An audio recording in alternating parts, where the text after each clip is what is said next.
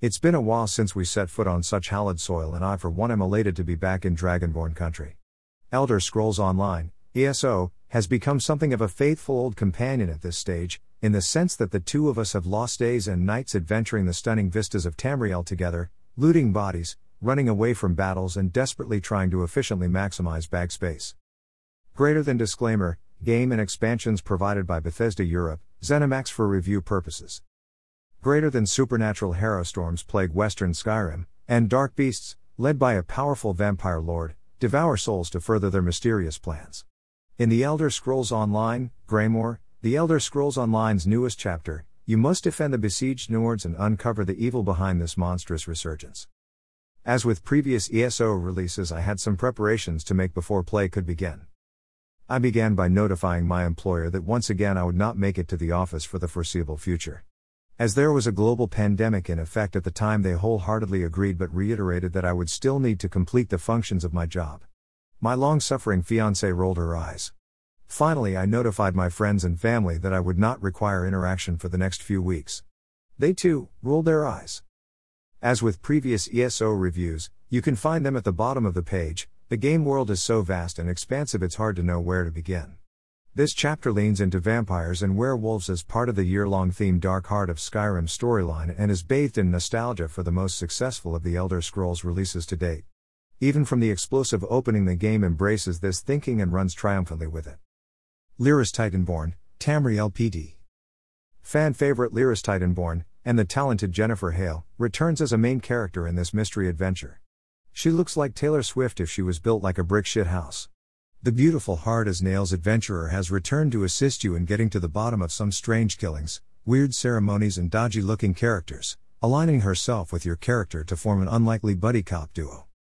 It's safe to say Lyris and I are close at this point. We took down a few bone colossus back in the day defeating Mannimarco, if you know what I mean nudge nudge, wink wink. We fought some bone colossus together. This buddy cop dynamic early in the game works well and eases the player into the story. For instance, we happened upon a crime scene and began our investigation. Lyris secured the area and interviewed the associated parties while I searched the nearby bookcases for lore and sweet rolls.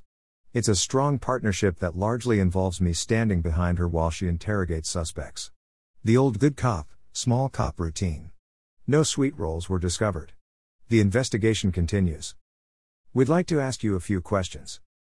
Pierce from behind Lyris shaking fist. Yeah. What's new? Well, for starters, we're furnished with a new zone to explore in the form of Western Skyrim, comprising iconic locations Solitude and Blackreach, which has been lovingly recreated. The Antiquities system, a kind of treasure hunt activity. Think of the process as Battleships meets Mindhunter but comparable to World of Warcraft's archaeology system that has the feel of a mobile game. Two new skill lines in the form of scrying and excavation accompany this.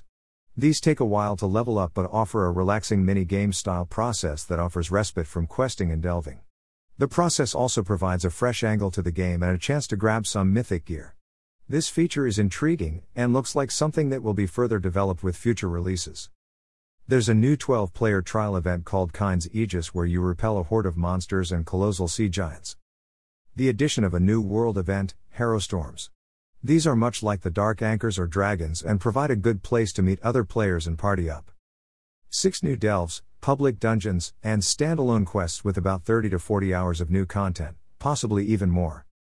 Investigating a mystery. Harrowstorms. Vamps revamped. I haven't spent much time exploring the werewolf or vampire abilities within this release. It's been a long term staple of the franchise to have bloodlusting toothy goths knocking about, and Greymoor is sporting that trend as a main plot point, riffing heavily on Skyrim's Dawnguard expansion. The vampire skill line has got a bit of an overhaul with this release, which some longer tooth counts may find disconcerting. This overhaul is game wide and also integrates with the base game. Moving forward, it has become harder to sustain vampirism at higher levels. Gaining higher levels obviously comes with penalties, but these take the form of reduced health recovery, increased damage from flame attacks, and an increased cost for non vampiric abilities. Vampire Service Announcement Much like with the addition of the Necromancer line, it is important to remember that using your powers in a settlement is a crime, so plan your next NPC buffet carefully. The voice talent in ESO is superb. Crazy Disco Stew 1. Conclusions and commentary. For me, a huge selling point of ESO, and a factor that keeps me coming back, is the impressive voice acting talent that continues to add depth to the game narrative. In past releases, we've heard the likes of big names such as Michael Gambon, Kate Beckinsale, Bill Nighy, Malcolm McDowell, and John Cleese, to name but a few.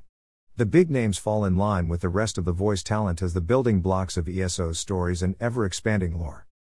From what I gather, ZeniMax Online are rolling out patches consistently to provide gamers with the best experience possible, and so far I haven't experienced any instances of glitching or texture losses yet, something that fans of the series have been critical of in the past.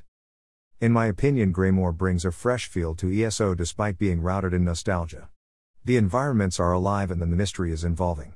The music as ever helps to set the scene moving effortlessly from themes dwelling in the wistful and atmospheric, to involving dramatic tension during action sequences and battles. A positive for this one, as with other chapters, is that you can drop straight into the Greymoor story from any level and any updates to skill lines etc. are ESO wide. A critical piece of commentary would be the lack of slap option when engaging with Shield Corporal Fjall in the early chapters, but I can live without this for now. There is no new PvP content this release, and to be honest, I'm happy with that.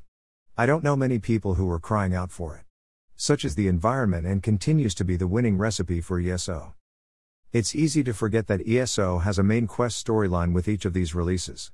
Not that it isn't engrossing, more that the side quests are also quite involving and in most cases require as much attention for the player.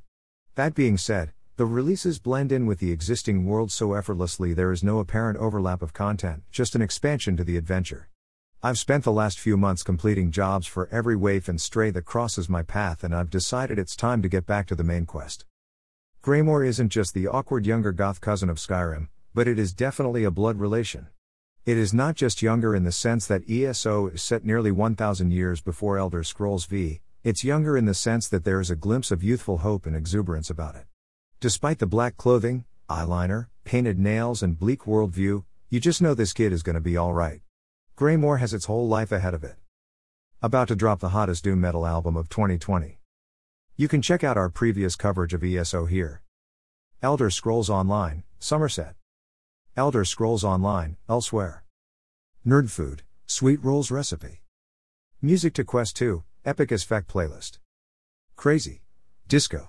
Stew.wordpress.com.